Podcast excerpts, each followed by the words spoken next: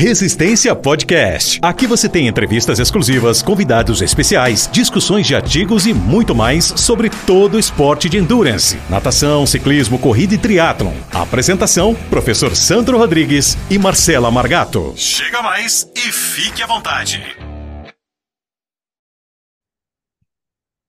Salve, salve amigos do Resistência Podcast, estamos de volta para mais um episódio da terceira temporada, eu juntamente com minha fiel escudeira aqui, a Marcela Margato, que já virou figurinha carimbada e veio para brilhantar ainda mais, recebendo muitos elogios da participação dela, tanto pela desenvoltura quanto pela visão do atleta mesmo, né? Então a gente tem recebido muitos elogios e contamos com vocês para continuar elogiando, compartilhando, indicando que essa é a nossa permuta, né? A gente dá um conteúdo praticamente gratuito aqui para vocês em várias redes sociais, mas o que nos move é saber que vocês estão gostando do nosso trabalho, indicando, marcando a gente, comentando embaixo. E é isso aí, hoje vamos naquele bate-papo pai-bola descontraído. Não sei o que a Má trouxe de tema para mim aqui, a gente deu um monte de ideia, mas eu estou à disposição dela. E aí, Má, tudo bem, querida? Tudo bom, Sam? Boa tarde. Bom dia, boa noite, seja que horas os nossos ouvintes aqui estão nos escutando, nos assistindo pelo YouTube. Preparei um tema hoje, Sam, muito bacana, que foi uma enquete que a gente colocou no Instagram da Start Move, que bombou, que é sobre transição, né? Transição aí, para quem não sabe, é quando a gente sai da água e vai para a bike, quando a gente sai da bike e vai para a corrida. E é onde muitos atletas não treinam, né? Deixam de treinar, deixam de olhar com carinho para essa quarta modalidade aí do triatlon e que é muito importante também. Então, hoje eu queria que você trouxesse aí estratégias, técnicas e dicas para que o atleta possa executar uma transição mais rápida, mais eficiente, né? Após aí a troca dos esportes. Então, esse vai ser o nosso bate-papo de hoje. Que legal, Má. Me coloco à disposição para a gente bater papo, você ajudar, porque você também vivencia essas transições. Eu acho que foi um marco, né, quando você veio treinar com a gente. Acho que foi uma das grandes diferenças que você notou. Então, você pode também dar seus pitacos da prática, que você vivenciou tudo isso. E já convidar o pessoal, né, Má? Para quem não me segue lá, seguir o meu Instagram pessoal, por quê? Porque um dos trabalhos meus, não sei nem se você sabia, da Unicamp, que virou até na pós-graduação em triatlon da Unicamp, que eu tenho a honra de ser professor lá, junto com um corpo docente maravilhoso, eu fui da segunda turma. E o meu trabalho foi escolhido como um dos melhores e virou um capítulo de um livro da Unicamp. E esse livro digital está gratuito lá no meu Linktree do Instagram. Então, junto com o meu, que eu acho que outros 18 trabalhos foram os melhores trabalhos de 100 escolhidos, que viraram um capítulo do livro da Unicamp. Então, vocês podem entrar lá no meu Instagram, não esquece de me seguir lá e baixar esse livro digital gratuito aí. Fala o arroba do seu Instagram pro pessoal tá ouvindo a gente aqui, Sam. É sandrorodrigues.phd. Isso é só no seu Linktree lá, clicar lá e a gente já consegue baixar esse livro. Isso, tem várias coisas legais no Linktree, inclusive o nosso canal do podcast aqui que nós estamos falando, do YouTube, do podcast. Quem quiser adquirir o livro meu e do Dr. Charles também, tem, pode comprar por lá também, tá? Maravilha. Bom, voltando então aqui para o nosso tema, que é as duas transições, a famosa T1 e T2 no triatlon. Eu, quando comecei a treinar com o Sandro, contando minha experiência com vocês aqui, eu nunca olhei, nunca parei para treinar transição. E o que estava errado desde o começo, inclusive, eram os meus equipamentos. A minha sapatilha não é uma sapatilha de triatlon, é uma sapatilha de ciclismo, e isso faz muita diferença na transição da bike para corrida, enfim, tanto da natação para bike, né? E segundo lugar, que às vezes a gente quer diminuir 4, 5 minutos na prova, a gente acha que vai fazer mais força na bike ou vai fazer mais força na corrida, e o segredo muitas vezes de você diminuir aí esses minutinhos é fazendo uma transição com mais eficiência. Então, eu queria lançar aqui a primeira pergunta. O que influencia em relação ao equipamento, né, para um atleta? A sapatilha, por exemplo, ela faz diferença? Boa, Má. Então, vamos lá. Vamos esclarecer um pouquinho, voltar um pouquinho, porque a gente tem muito ciclista que é ouvinte, tem o pessoal da natação, Então, o que é a transição? Quando a gente fala do triatlon, a gente pensa que o triatlon não é simplesmente a natação mais a corrida, mais o ciclismo, mais a corrida, né? A gente chama de nada, pedala, corre, porque é um esporte único, que a hora que soa a corneta lá e que tá valendo o tempo não para, inclusive no que acontece entre essas modalidades. E o que acontece entre essas modalidades que é chamada de transição. Então, na verdade, em vez de 3 modalidades, nós podemos pensar até como 5 subdisciplinas, né? Então, primeiro você nada, depois tem T1 ou a transição 1, que é tudo o que acontece desde o final do ciclismo, dos últimos metros, porque você tem que tirar o pé da sapatilha, você tem que descer, fazer o desmonte da bike de maneira cuidadosa, já pensar como você vai organizar, deixar e retirar os seus equipamentos, até o final da natação, o início do ciclismo, a T1, né? Perdão, não sei se eu falei diferente, mas e depois do ciclismo também. A T2, que é a segunda transição, já é os momentos finais do ciclismo até você iniciar a corrida. Então, assim, nada, transição 1, pedala, transição 2 e o corre até a linha de chegada. Então é isso. E quanto aos equipamentos é primordial, né, Má? Então, assim, haja vista que você tocou num ponto das sapatilhas, então, assim, o erro já começa. O cara que vem para o triatlon e não... A gente fala, ó, não compra nada, não gasta dinheiro, deixa eu te pegar no colo, porque o cara já vai e compra uma sapatilha de ciclismo para o triatlon. Então, assim, as sapatilhas são distintas, né? Tanto em relação à posição do velcro, um de dentro para fora, o outro de fora para dentro, para minimizar o risco de você prender a mão na roda, porque você desafivela a sapatilha com a bike em movimento, então pensando no quesito segurança também, até o lance dos velcros, né? Não ter aquele girozinho, aquele lacrador que às vezes é mais difícil do ciclismo, então às vezes o velcro é unificado, então tudo isso ajuda. E até um detalhe, né, que a gente fala, que é aquela alça que tem no final da sapatilha, para a gente amarrar um elástico de dinheiro ali e deixar a sapatilha já pronta, para quando você saltar na bike ficar mais fácil de você enfiar o pé. E outro detalhe também é que no velcro tem uma trava para a sapatilha ficar travada aberta, que não tem no ciclismo, porque no triatlo a gente sabe que vai ter que pular na bike e já enfiar o pé bonitinho. Então, se esse velcro estiver aberto, isso facilita. Foi isso que você perguntou?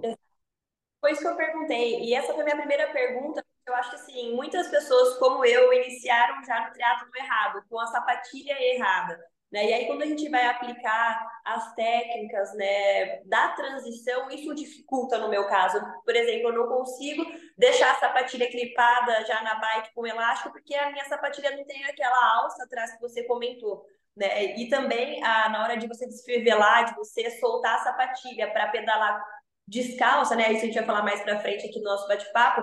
Ela já é mais difícil, então você tem que se concentrar mais, diminuir mais a velocidade da bike. Não é tão fácil quanto um velcro, né? Então, acho que é o primeiro ponto para quem está iniciando no triatlon, é você já ter uma assessoria para te indicar os equipamentos certos, né, para você investir de maneira correta.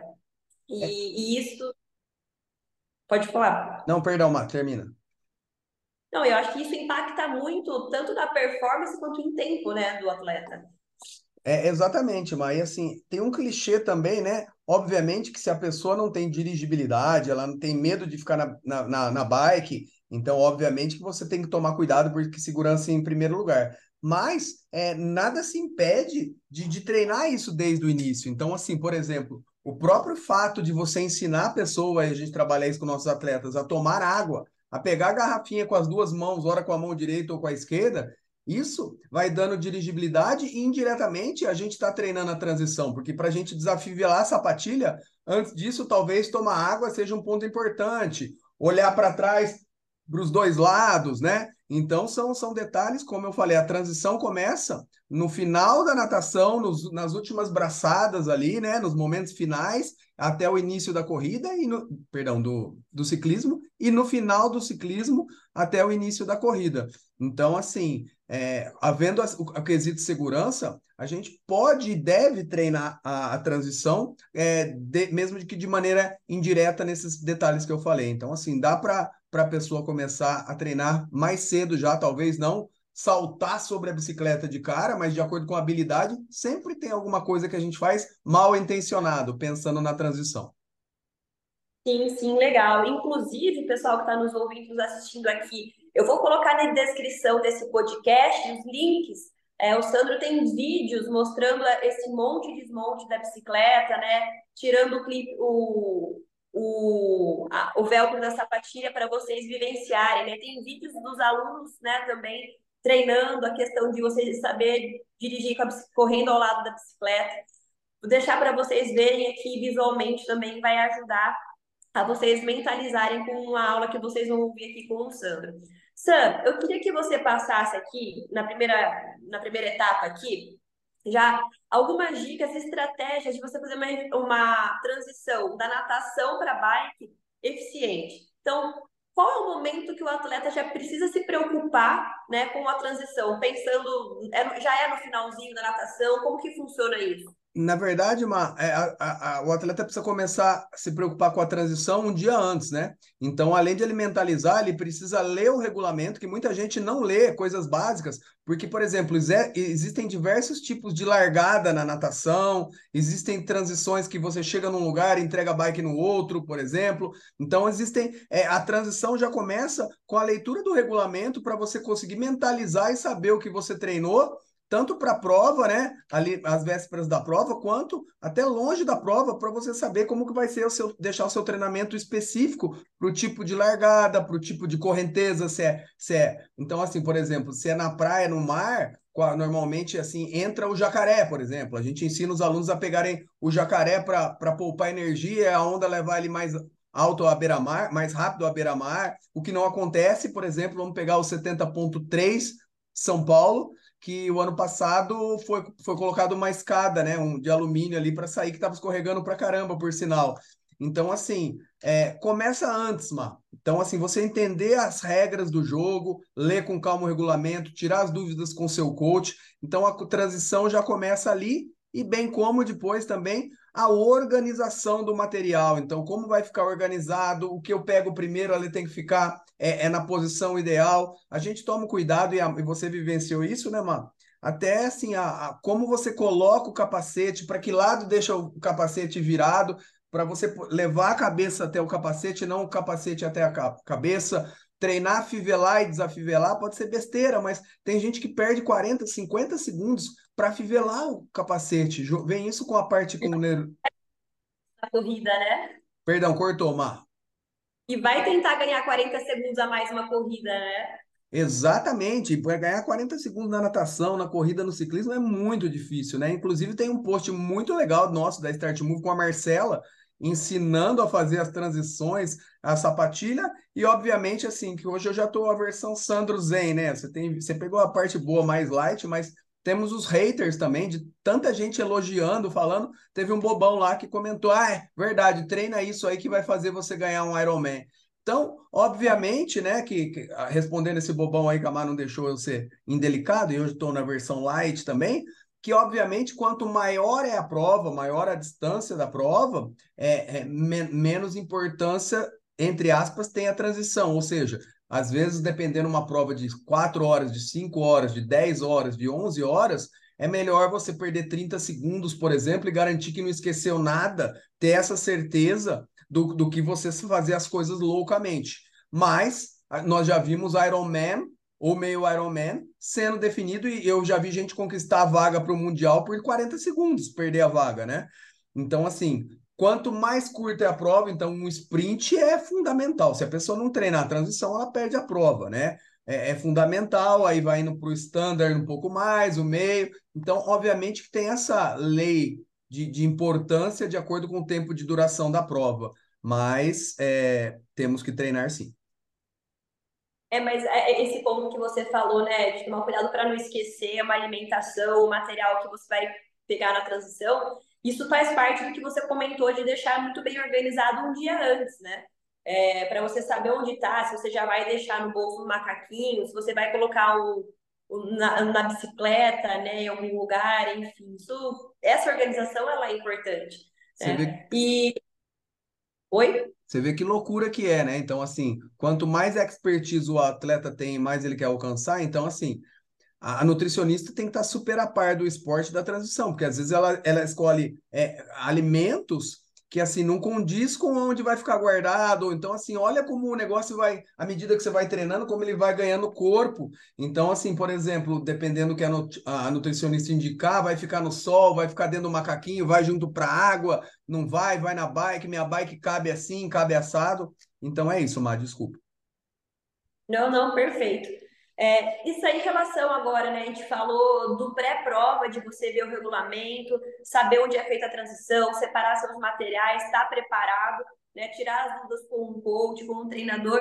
Mas em relação agora, né, quando a gente está saindo da água, né, quando a gente está terminando a natação, o que, que o atleta precisa se preparar? Ótima questão, Mar. Então, assim, tem dois pontos, né? Então, assim...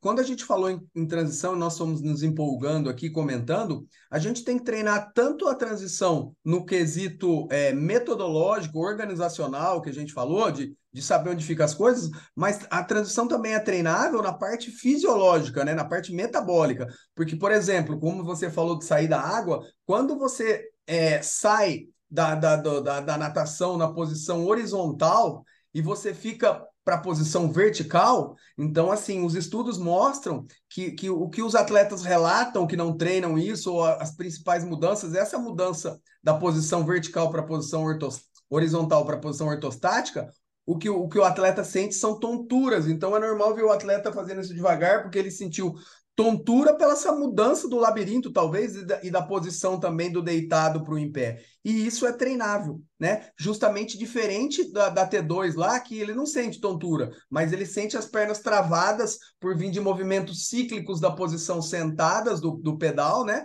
Para posição em pé, com o corpo ereto. Então, eles sentem coisas distintas, né? Num, eles reclamam das pernas travadas, na T2, e na T1, ele reclama basicamente da tontura.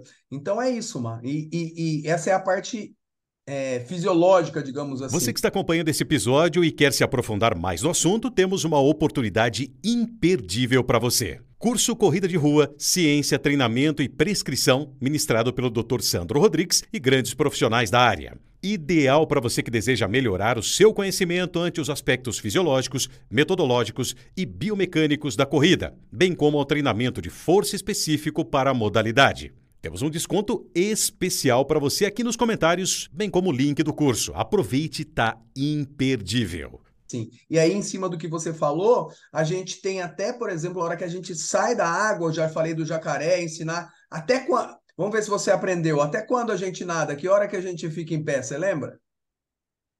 A hora que começa a raspar a mão no chão. Tá vendo? Ia tomar uma bronca em público aqui, vai ganhar um elogio em público. Então olha como isso é importante, a gente pega o cara que está iniciando, ele fica 4 vezes em pé para ver se dá pé, onde dá, aí ele decide ficar em pé com a água no queixo, começa a andar, e com a água no queixo, você tem mais velocidade ainda nadando do que em pé. Mas a hora que a água passa assim, da linha do joelho ali você já é mais produtivo correndo na água. A gente ensina até como que tem que ser o passo, né, Má? Então, como que eu faço? Em vez de perder tempo, a hora que a mão raspou no chão, talvez ali, dependendo o atleta, é a hora de se levantar. Bom, sair dali, eu já estou correndo na areia, se for na praia ou outra, eu estou de roupa de borracha, a gente tem um esquema já que treina o aluno. Ele passa a mão de baixo para cima, ele tira o óculos e a touca ao mesmo tempo. Enquanto ele está correndo, ele deixa todo esse equipamento, óculos e touca, dentro da manga longa da roupa de borracha, se ele tem. Então, ele não perde tempo, ele faz com tudo isso em movimento para tirar a outra manga depois. E a hora que chegar lá na transição propriamente dita, não sentar a bunda no chão e passar vergonha na frente de todo mundo, e sim tirar a roupa, que já está vaselinada, com equipamentos para deslizar mais fácil, não rasgar a roupa, pisando na roupa e tirando de maneira mais rápida, bem como calçar todas as coisas do ciclismo que é treinado para ir para o monte e desmonte, que talvez você vai me perguntar. Não, é exatamente isso. E eu lembro que, assim, e o que o Sandro está falando, pessoal, é importante o atleta treinar, né? Então, nós, alunos da Start Moves, treinamos isso, a gente tem isso, às vezes, incultado mais perto de prova, nas nossas planilhas. E uma das coisas, assim, dos treinos que eu faço é nadar, sair da piscina, correr em volta da piscina e pular na água, para a gente treinar, né? Tá com o corpo deitado, depois ficar em pé. Né? E uma dica que deu muito certo agora no Rio que eu fiz, logo no final da natação, bater mais forte as pernas para circular mais sangue nas costas, é isso? Isso, é porque na natação você usa muito mais membros superiores do que inferiores, né? E aí você vai se preparar para o ciclismo, que você vai usar membros inferiores. Então, assim, isso é muito individual de cada aluno, o que ele sente, né? Mas, obviamente, que você pode vascularizar mais, pegar esse sangue que está priorizando tronco e membros superiores na natação, e você aumenta a frequência de pernada, você, vamos dizer que já pré-aquece as membros inferiores para a corrida que você vai, para o ciclismo que você vem a executar e utilizar as pernas e glúteos e coxa. Maravilha. E lembrando também que quando a gente tem estafes na praia, muitas das provas a gente tem alguns estafes que logo na saída do mar já estão ajudando a gente a tirar a roupa de borracha, né? E uma dica muito importante, em vez de carregar a roupa de borracha aqui no braço fazendo força, a gente pode jogar ela para os ombros, que facilita também a nossa corrida até a área da bicicleta, né? É um ponto que nos ajuda. Perfeito, Mar. E voltamos a insistir, tudo isso é treinável, dá para treinar, aplicar muita coisa na piscina, e esse ponto é importante, né? Então, assim, é um ponto até que me incomoda um pouquinho em relação aos staffs, né? Porque se nós escolhemos essa modalidade, e no profissional, assim, o staff não vai estar ali te ajudando. Então, assim, é importante, já que você escolheu essa modalidade que o tempo não para, você ter autonomia para fazer as coisas. Então, assim, me incomoda muito, assim, eu já vi provas grandes, né? E um staff da assessoria do cara é assim, puxando a roupa da pessoa, guardando a bicicleta para ele, só faltou pedalar, né, para ele. Então, assim, me incomoda muito isso, porque não se torna uma competição justa, ao meu ver, mas, de novo, se o regulamento permite isso e o cara tá buscando uma vaga para mundial, tudo bem você trabalhar em cima do regulamento, né? Mas, assim, eu acho que isso perde a autonomia e a especificidade da modalidade. Então, assim, a gente tem que ter um conceito ético também, que se o seu aluno não sabe se vestir ou tirar a roupa, as coisas, talvez a culpa é maior sua como treinador do que dele, né? Sim. Mas eu digo em algumas provas que são os status das próprias provas mesmo, que eles ficam, né, beirando o mar ali, ajudando os atletas que estão saindo. Não, perfeito, é o que eu falei, é trabalhar em cima do regulamento, eles já falam, senta, ele já puxa a roupa para você, isso é jogar com o regulamento embaixo do braço, né? Exato, exatamente. E Sancho, perfeito, cheguei na transição, coloquei a minha roupa de borracha dentro do caixote, dentro da sacola, de acordo com o regulamento, eu tô com a bicicleta, né? Qual a forma mais eficiente de você dirigir uma bicicleta e você correr? É pelo banco, pelo guidão? Por onde que você nos orienta? Isso é muito legal, Má, a sua pergunta. Por quê? A gente tem um exemplo, acho que na família também, né? Que assim, que quando o seu irmão, se eu não me engano, ele era meu fã do YouTube, das redes sociais, e ele foi tentar executar uma das dicas que a gente dá, me corrige se eu estiver errado, e ele mais perdeu tempo não, acho que ele perdeu a sapatilha, né? E assim, do que ganhou. Então, assim, a gente não pode esquecer que tudo isso é treinável. Mas, via de regra, se a pessoa treinou, vamos pensar assim, depois que ele já calçou o capacete, que é o item de equipamento de segurança, tudo, é assim, obviamente que a gente sabe que a sapatilha tem um taquinho, né? E esse taquinho, ele escorrega. Então, lógico que é muito mais difícil, até pelo solado da sapatilha, que é rígido, é duro, né? Você não tem os movimentos mais flexíveis do pé ali, então você está correndo engessado e aquele taquinho vira um sabão. Então, obviamente que correr sem a sapatilha e sem o taquinho, quando a gente fala sem, a gente está pensando em correr descalço, isso te dá uma habilidade e, consequentemente, uma velocidade maior, né? Então, assim, só que a pessoa que não treinou correr descalço, ou que não consegue calçar a sapatilha, eu volto no que a gente já falou. Às vezes ela vai perder mais tempo para encaixar o pé dentro da sapatilha e pode até cair, do que o que ele ganhou correndo descalço. Então, se treinou, obviamente que é para ser mais econômico e ganhar mais tempo, você sair com a sapatilha afivelada na bike, por isso que eu te falei que a sapatilha tem que ter aquele elástico, já está bonitinha, empurrar a bicicleta pelo banco, não pelo guidão, normalmente tem que ver caso a caso, porque quando você segura no guidão, normalmente a sua perna fica batendo ali do lado da bicicleta, então você tem que segurar ela longe. E se você tem habilidade, e a gente treina isso para segurar por trás no banco, sua dirigibilidade melhora. E aí, a área de monte, você só pode montar na bicicleta depois que ultrapassa um determinado ponto que o fiscal está te avisando.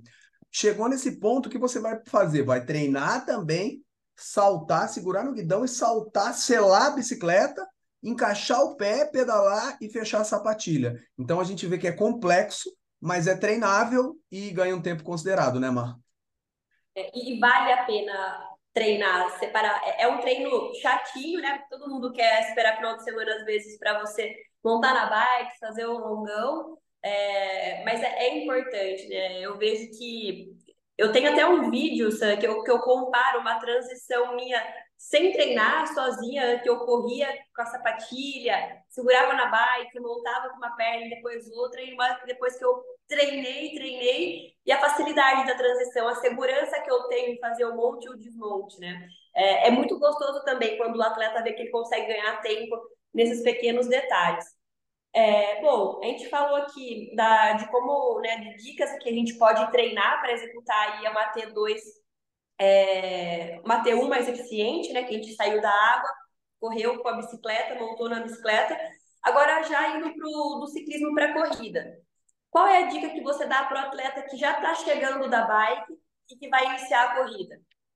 Perfeito, Mar. Então aí a gente inicia a T2, que se dá nos momentos finais. Então, assim, você tem que conhecer o percurso, né? Saber qual o desenho do seu percurso para você começar a mentalizar antes quando você vai realizar o desmonte da bicicleta. O desmonte é na linha também, mas o desmonte começa antes. Será que eu vou desafivelar uma sapatilha por vez? É subida ou é descida ou é plano? Tudo isso implica. Então, assim, você começa a mentalizar e treinar isso antes, e aí você desafivela uma sapatilha, tira. Então, a sapatilha balança para você poder colocar o pé em cima sobre a sapatilha, pedalar para não deixar de fazer força. Então, pedalar com o pé sem um pedal tão redondo de puxa-empurra, mas empurrando o pé para baixo, para depois desafivelar a outra, para aí sim fazer o patinete, né? O que a gente fazia intuitivamente quando era criança, pisar de lado e esperar o momento oportuno, mais próximo possível, para saltar da bicicleta e dessa vez, segurando pelo banco de novo, você deixar a bicicleta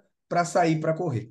E aí, de novo, entra a parte pensando na corrida. Os materiais todo organizado, o tênis vai ficar virado para que lado, já deixei se eu vou usar viseira ou não vou. O que normalmente a gente deixa a pessoa, pega o seu saquinho de alimentação e já sai correndo com ele na mão para você, durante a corrida, você vai guardando o que você vai comer num bolso, o que você vai comer no outro bolso, a cápsula de sal ali, assim, assado. Então, acho que é por aí, mano.